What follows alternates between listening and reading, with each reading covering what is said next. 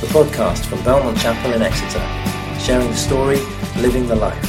For more information, go to belmontchapel.org.uk. Great. I'm going to show you three images, and I want you to have a very quick think about what might these three images have in common.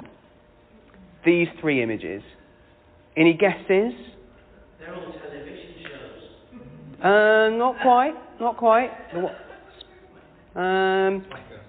There's the Spice Girls. There's Dad's Army. They did a song, didn't they? Oh, you're on the right lines. There's a big clue on the screen, to be fair. Yeah. So Spice Girls, in 1997, released their song, Who Do You Think You Are? And 2004, BBC launched its TV show on family history, also called Who Do You Think You Are? And what's the first few words of the Dad's Army theme tune? Who do you think you are? See? See? And that's the question I want us to consider this evening. It was a bit of a stretch, but we had to begin somewhere. Who do you think you are? That's what I want us to think about this evening. Who do you think you are? Who do we think we are? And actually, who do we see our identity as? How do we understand ourselves? What do we think our purpose is? Do we understand our own character, our own temperaments and inclinations? Now, I slightly fudged the Dad's Army one because there's an extra word on the end of that first bit, which is, who do you think you are kidding? I think often we can can even deceive ourselves. I think we can put out this image of who we are, this idealized version of who we are, and we start believing it ourselves. Now, often we see Old Testament narratives like Esther as windows into ancient cultures. But can I also suggest that they serve as mirrors through which we can look at ourselves through, but from perhaps a slightly different and useful perspective? It is my hope that the Holy Spirit this evening will be at work in us and through us as we think a bit more about who we think we are, but also who God thinks we are. Now, you may or may not have been here for the rest of the series. This might be your first one. You might dip in and out. But one thing that I will recap where we're up to so far, but one of the things that could rightly be applied to the story of Esther so far are the EastEnders duff-duffs. When I say that, does anyone know what I mean? You know, the end of an episode, there's some dramatic reveal or cliffhanger, and it goes duff, duff, duff, duff, duff, duff, duff.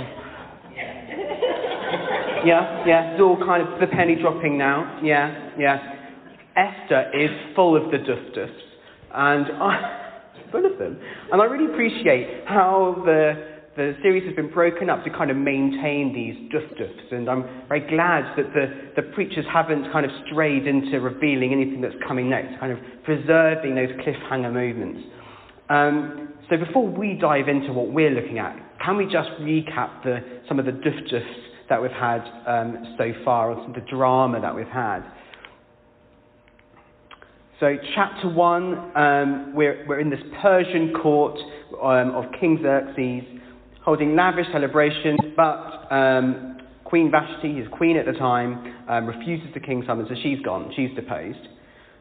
Chapter 2, there's a nationwide search for Vashti's replacement. Beauty contest, read industrial scale, state-sponsored exploitation and abuse of women. And it concludes, though, with Esther being made queen. And as a side point in that chapter, Esther's cousin Mordecai foils a plot to assassinate the king. Chapter 3, we are introduced to the character Haman. He is the most powerful official in the king's court, and he's also an ancestral enemy of the Jewish people. Mordecai refuses to bow down to him. Haman doesn't like that, so convinces the king to issue a decree to destroy all of the Jews. You might have clocked that Haman is the bad guy in the book of Esther. Chapter 4, Mordecai learns of his people's fate, and he persuades his cousin Queen Esther to put her life on the line to appeal to the king, and the Jewish people fast in preparation. And then the first half of chapter 5, thankfully the king looks on Esther favourably, grants her permission to be even in his presence. So she hosts the king and Haman at a banquet, and she promises to reveal what her big request is the following day at another banquet. Now we are jumping in right after that first banquet, so I'm going to invite Nick now to come and read our passage. I warn you, it spans 3 chapters. That sounds longer than it is, but it's still not short either. But it's God's word, it's good, and we're going to go through it together.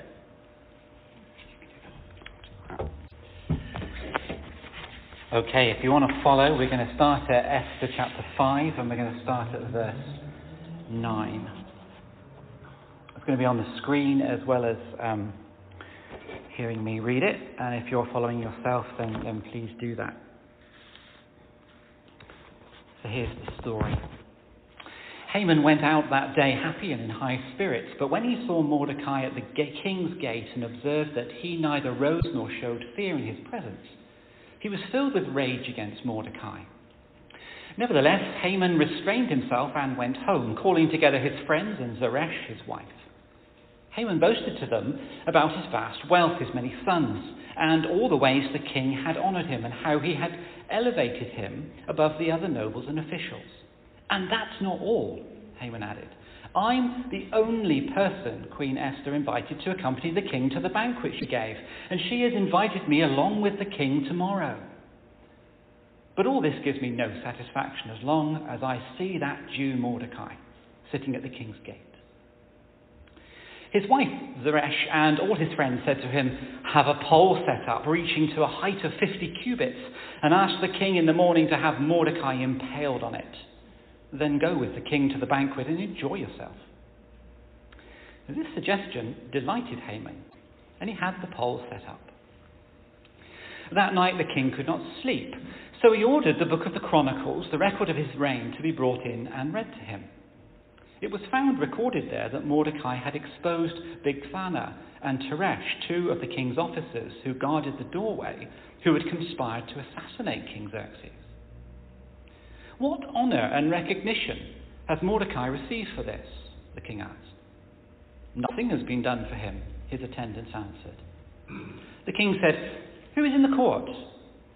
Now Haman had just entered the outer court of the palace to speak to the king about impaling Mordecai on the pole he had set up. His attendants answered, "Haman is standing in the court. Bring him in," the king ordered. When Haman entered, the king asked him, "What should be done for the man the king delights to honour?" Now Haman thought to himself, "Who is there that the king would rather honour than me?" So he answered the king, "For the man the king delights to honour, let them bring a royal robe the king has worn and a horse the king has ridden, one with a royal crest placed on its head. Then let the robe and horse be entrusted to one of the king's most noble princes. Let them robe the man the king delights to honour and lead him on the horse through the city streets, proclaiming before him, 'This is what is done for the man the king delights to honour.'" "Go at once," the king commanded Haman. "Get the robe and the horse and do just as you have suggested for Mordecai the Jew, who sits at the king's gate. Do not neglect anything you have recommended." So Haman got the robe and the horse. He robed Mordecai and led him on horseback through the city streets, proclaiming before him, "This is what is done for the man the king delights to honour."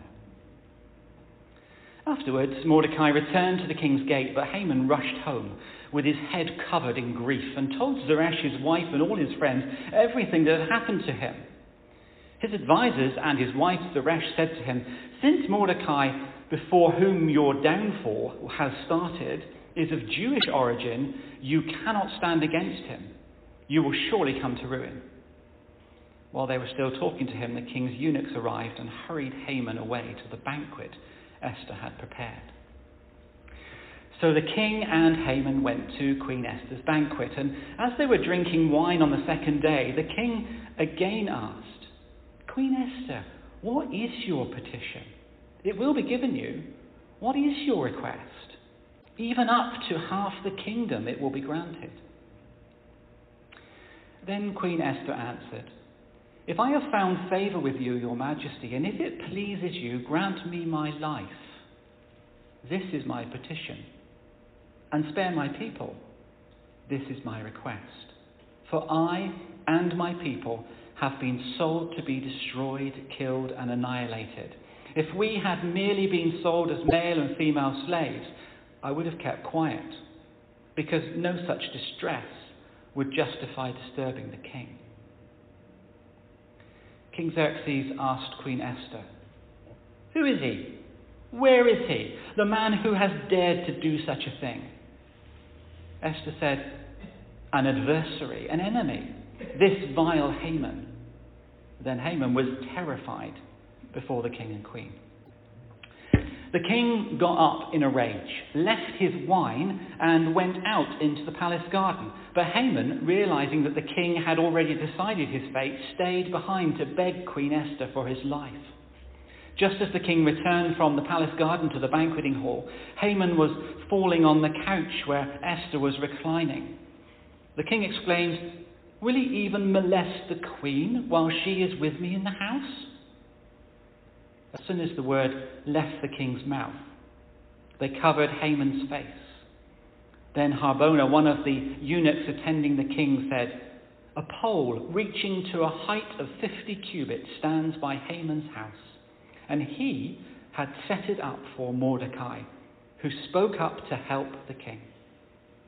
The king said, 'Impale him on it.' So they impaled Haman on the pole he had set up for Mordecai." Then the king's fury subsided.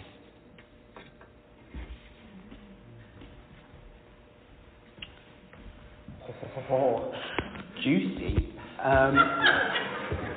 Juicy drama there. Oh, plot twists and poetic justice, and I feel I ought to mention that I don't regularly or ever watch EastEnders. I don't want anyone to get the wrong idea. Right, if you do, I don't. But the duff-duffs are iconic. And we've had plenty more duff-duffs in our passage. And I think it's safe to say that we are in the crescendo of the book of Esther. And the dramatic pace here of the whole book, but particularly here, is vital for us in understanding what's going on. So I did a history degree, so I really want you to bear with me as I just inflict on you a timeline. But I think it's quite helpful.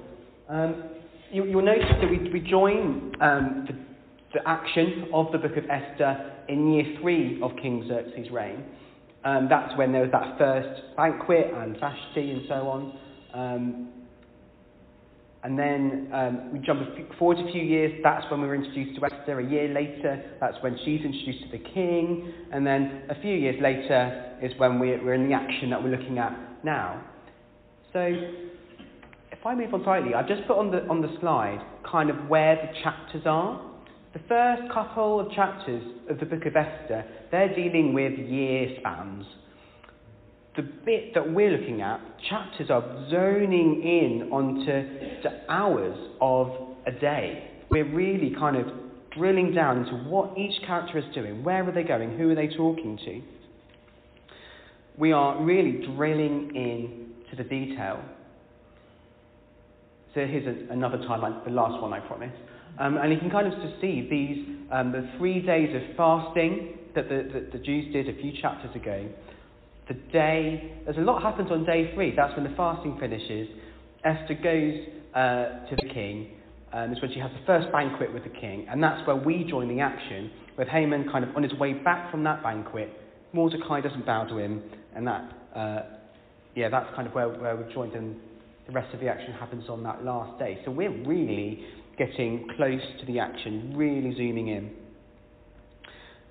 And actually it's because it's so intricate, because we're so detailed, and because our passage is quite long, I want us to just focus, draw out just a few things. I want us to look at the characters, 4 of the people that we meet in our passage. And I want to look at them because they really richly contrast with each other. And I think as we look at each of these 4 people, I hope that we catch some glimpses of ourselves across our set of people. Some aspects of ourselves, which I hope you'll find useful, challenging, encouraging. So we're going to be looking at Haman first, then Esther, then Mordecai, and then Zeresh. Who do you think you are? A few weeks ago, I was speaking to a Jewish student. I work at the university on campus, and I asked her to describe the Book of Esther from her perspective, from the Jewish faith. And she had one word for me, and that was hidden. God, his presence, his purpose, his promise is hidden in Esther. It's there, it's very much there, but it is hidden. So as we delve into just a few of these characters, just a few of the things that are going on, let's see if we can uncover something of God, as well as thinking about who do we think we are. Right then, character 1, Haman. I think he's perhaps one of the most straightforward baddies that we've got in the Bible. Pretty hard to come back from plotting the elimination of an entire race, let alone God's own people. But Haman is presented as a character with depth, with emotions. We actually get a look in, and we get to eavesdrop on him talking with his nearest and dearest, with his family and friends. So let's just look at things from Haman's perspective. He's recently been honoured by the king. He's one of the most important people in the land. So much so that he's able to just order the destruction of a whole entire people just because someone didn't bow down to him. He's that powerful. He's that powerful. And he's just been treated to an exclusive banquet, an exclusive audience with the king and queen. How would you be feeling if that was you? If you were that powerful, you had it that together, you'd probably be in cloud 9. Not Haman. Chapter 5, verse 9. He was filled with rage. Rage? What's he be mad about? Simply because one person didn't bow down to him. One person didn't acknowledge his status. And that ruined everything for Haman. He has placed all of his self-worth on his status. And that's left him highly insecure. Single person not acknowledging that status was enough to bring it all tumbling down for him. But this gives me no satisfaction as long as I see that Jew Mordecai sitting at the king's gate. Verse 13 of chapter 5. He is consumed with rage because of his pride and his narcissism. So while we might not be plotting the destruction of entire races of people, I wonder whether there is something in almost that psychology of Haman that rings true for us. When do we let those small slights, those small snubs, those little hiccups in life, do those get in our way? Do those cloud out the good? Do those dominate? Who do we think we are? Now, how does Haman deal with this slight? He calls his friends together and his wife, and he boasts about his wealth, his dynasty, his honours, his power. These are things that surely his wife knows how many children he's got, and surely his friends kind of know what he's all about. So what's he doing there? Well, I think I can tell you because I do this thing too. When I'm upset, when I get knocked back, I invite my friends to me, and I trot out my achievements, and I will spin a tale that will make me the victim of the scenario. Who do I think I am?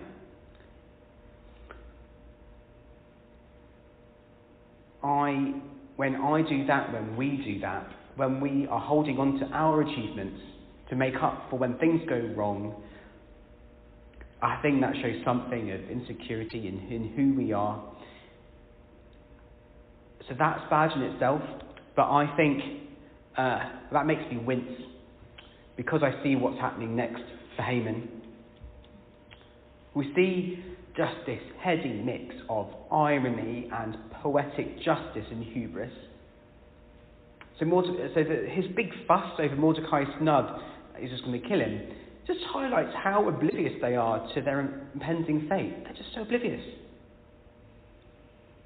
Even as he makes his way to the king to ask for him to be killed, he inadvertently talks himself into giving Mordecai the honours that he only dreamed of. And to top it off, he's executed on his own pole, and he's executed for a crime he didn't actually commit. Now, that makes me worried. His life kind of went on a big downwards trend, and he was just not in control of it. And that makes me worried for me. It's that pole that makes me worried for me. That pole makes me think of another wooden construction that was used for execution. And I'm not the only one who's kind of drawn that parallel. If you look at art throughout Christian history of the execution, you often see it depicted as a cross rather than a pole. But am I executed on a pole like Haman? No. The answer is no.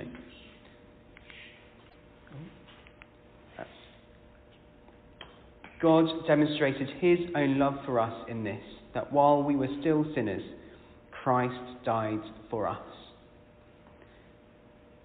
I think of that pole because I'm aware of my own sin, but I think of that pole because I remember what Christ has done for me. Medieval artists drew that connection to remind us that even no matter how bad the sin, Christ's death has covered it. So who do I think I am? A sinner? Yeah. Enemy of God? Been there. Flawed human being? Daily. But also a forgiven, beloved and reconciled child of God. So if you, like me, see something of you in Haman's story, see it as a warning, but also see it as an invitation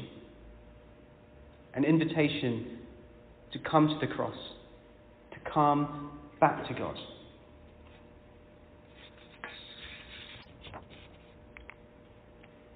Character 2, Esther. Great contrasts between Haman and Esther. Both are really prominent in the story, and they're both really prominent in the court of King Xerxes. Both have degrees of agency, degrees of influence. Both have shown fear before the king.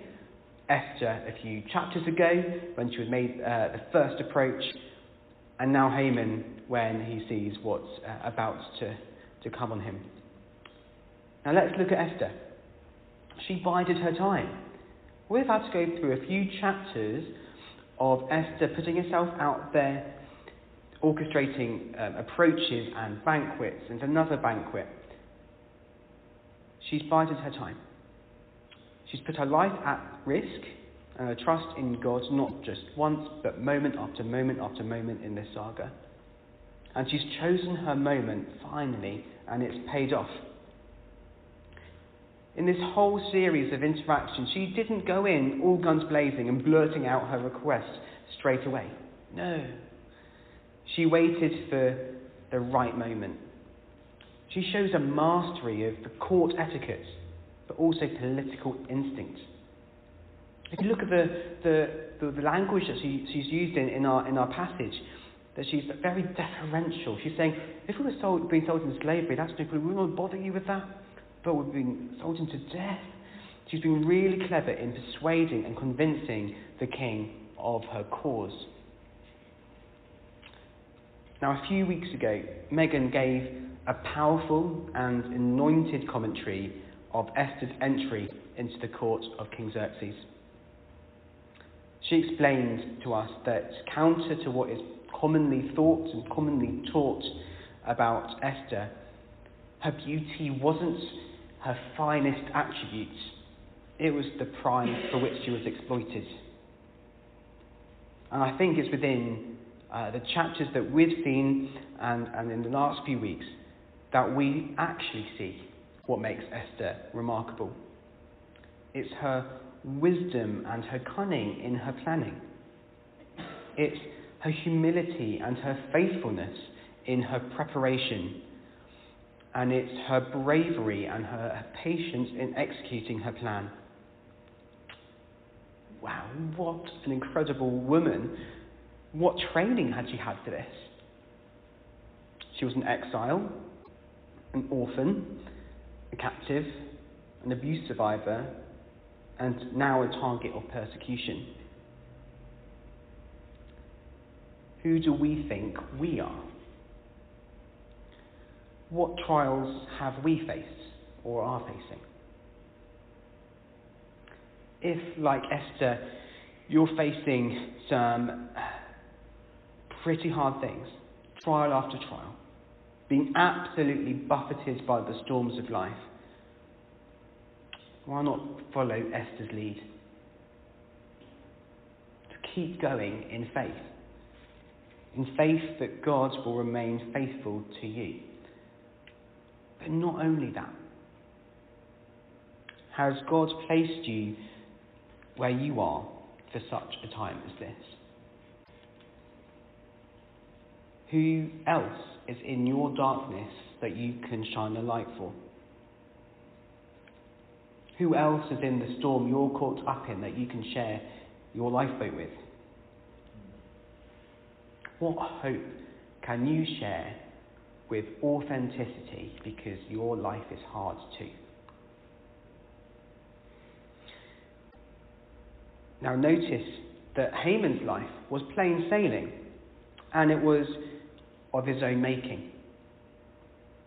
But because it was of his own making, that he wasn't able to hold it together for the long term when things weren't going his way. Esther's the opposite. For most of her life, things have been out of her control. She didn't choose where she was born. She didn't choose to have her parents die on her. She didn't choose to be brought before the king and selected as queen. Her life was far, far harder, not of her making. She didn't try and keep it together, hold it together by herself. She entrusted herself, her very life, to God. He carried her through. Who do we think we are?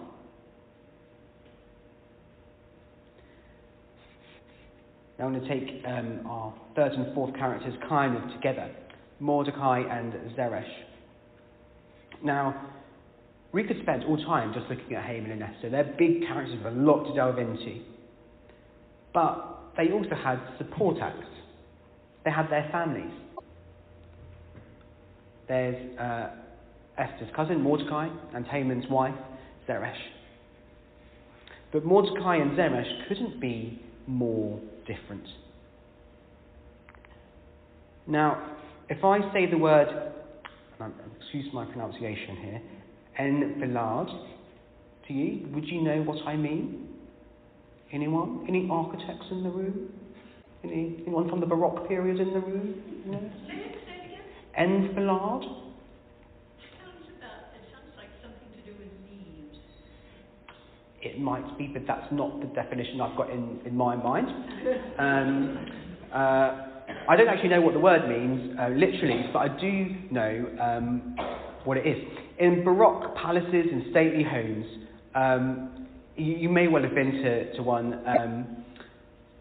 There's often the state apartments are arranged in a series of rooms in an enfilade, which essentially that you start with the biggest, most important room, like a great hall, something like that, and then some people are allowed into the next room, which is slightly smaller, slightly more intimate, and it goes further down a corridor, much like that. Each is a new room, all the way till you get to like the state bedchamber. And if you're super close with the important person, with the king or the duke or whoever, you're allowed there.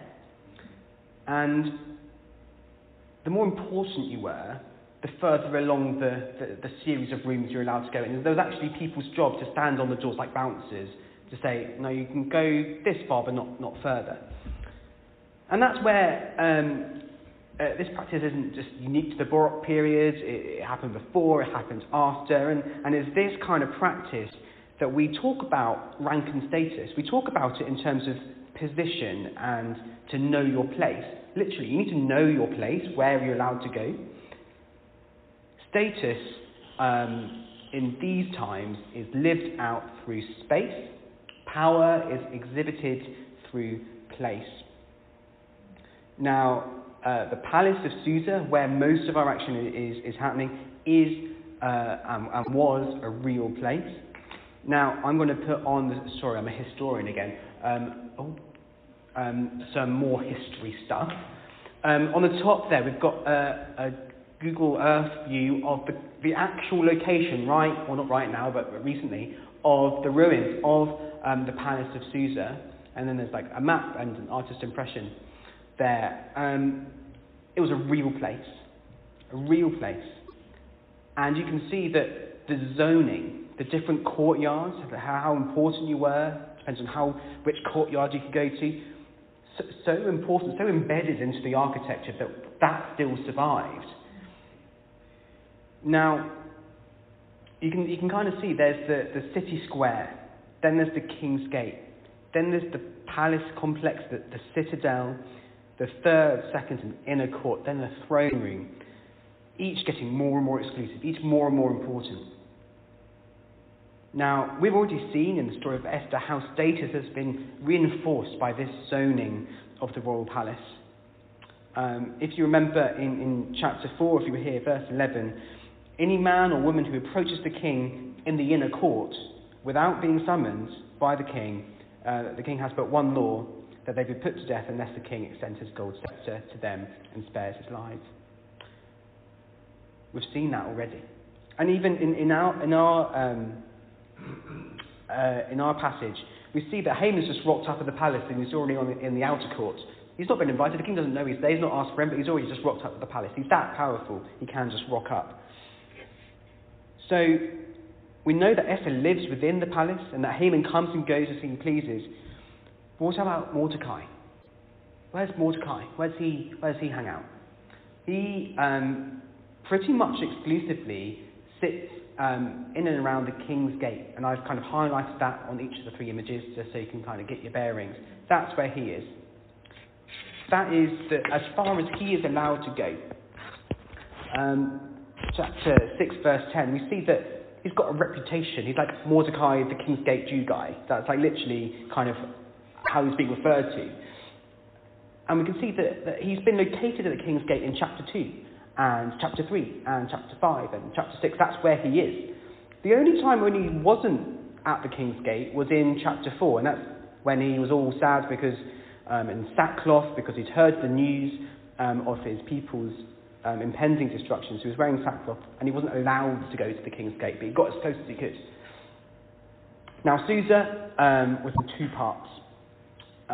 It was the city proper, but then there's also the citadel. That's this bit where the palace is. Now, Mordecai is got as close to the citadel. He's just on the edge of it. That's the closest he's possibly able to get to Esther. Now, that's where Mordecai is starting in our passage.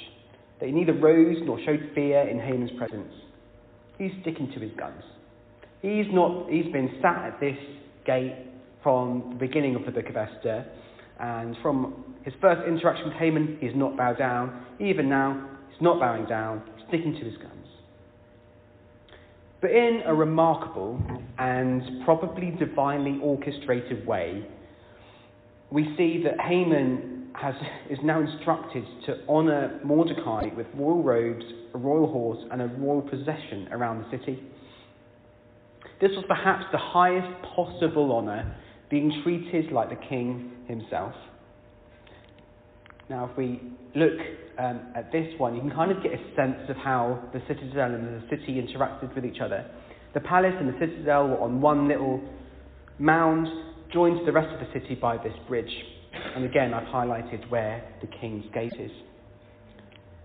Now, you can imagine that Mordecai gets picked up at the gate by the royal procession. He gets processed round the city, goes back across that bridge to the king's gate. You would think it would be the natural trajectory of things for them to keep going and to deposit Mordecai in some of the courts and inside the palace, because what if he's been paraded around like a king? He probably ought to be with the king. But no, verse 12 of chapter 6 says, "Afterwards, after this big royal procession, in his honour, Mordecai returns to the king's gate." He's returned to where he belongs. And what does this tell us about Mordecai? He's not dazzled by fame or wealth or status. He is focused on the task at hand. He is showing humility and steadfastness. He's holding on to whatever wealth, whatever privileges, lightly. Now let's compare him with Zeresh. At the mere indication that a husband was snubbed, just snubbed by a relative nobody, it is her suggestion to have Mordecai killed. Chapter 5, verse 14. And it's her suggestion to use Haman's proximity to the king to exploit royal power for personal gain. And it was her suggestion how this killing was to take place. A 23-metre high pole. And that's 2 telegraph pole tie. I think one probably would have done the job, but no. This is to project power, status, intimidation. Like, they want to stamp out anyone challenging their authority. While Mordecai holds on to status lightly, Zeresh grips it tightly and will do anything to preserve it. Mordecai is selfless, Zeresh selfish. Mordecai willing to make sacrifices, Zeresh resorts to scheming. Who do we think we are? Do we cling to our reputation, our resources, our time? Do we fight off challenges to our status? Do we grip things tightly or lightly? Are we more concerned with our purpose or our possessions?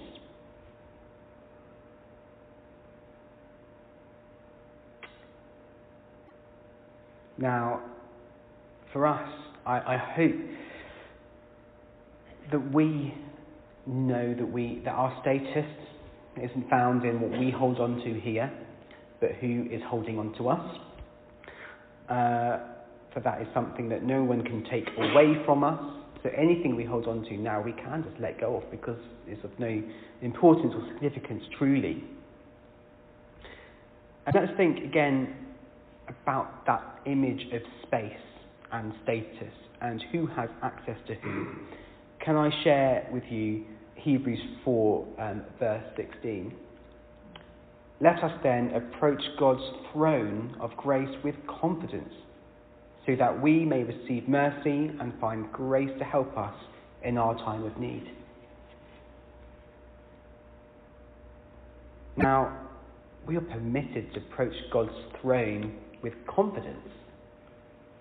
That's why we don't need to worry if our reputation is challenged, when our resources are dwindling, when people are trying to kind of pull the wool over our eyes or foul mouth us, whatever it might be. We don't need to worry too much about that, because before the throne of God, we find all the help that we need in our time of need. We find everything there. We don't need to hold on to it. God provides it. Who do we think we are?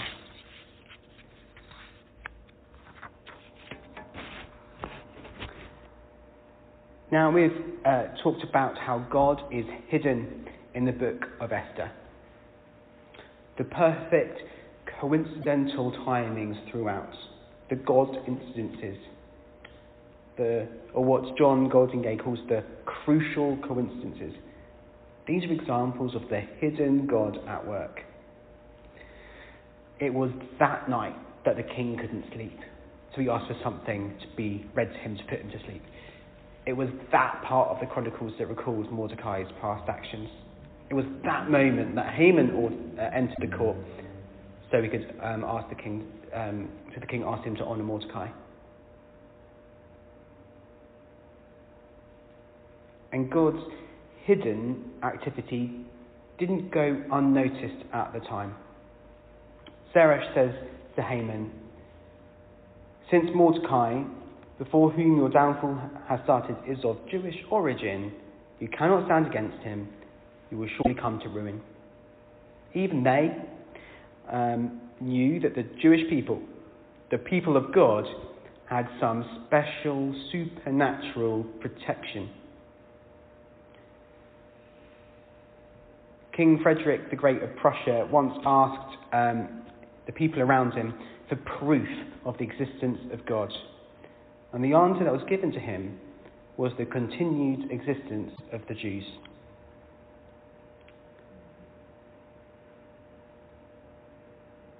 God protects his people. He looks out for them. We see that throughout Scripture. And I think we can see that in history. And it's this fact that has given Esther confidence, Mordecai hope, and Zeresh fear. So, who do we think we are?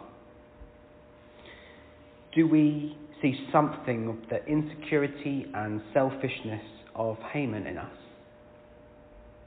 Do we see something of Esther's resilience and reliance on God through trials in us? Do we see something of Mordecai's humility and steadfastness in us? Do we see something of Zeresh's ruthlessness in us? Do we see something of God's hidden activity in and through us? Can I encourage you to consider this question this week? Maybe revisit it from time to time going forwards. Who do I think I am? Now, I'm going to invite Toby to come up and join me, because Toby has been reflecting on who he thinks he is.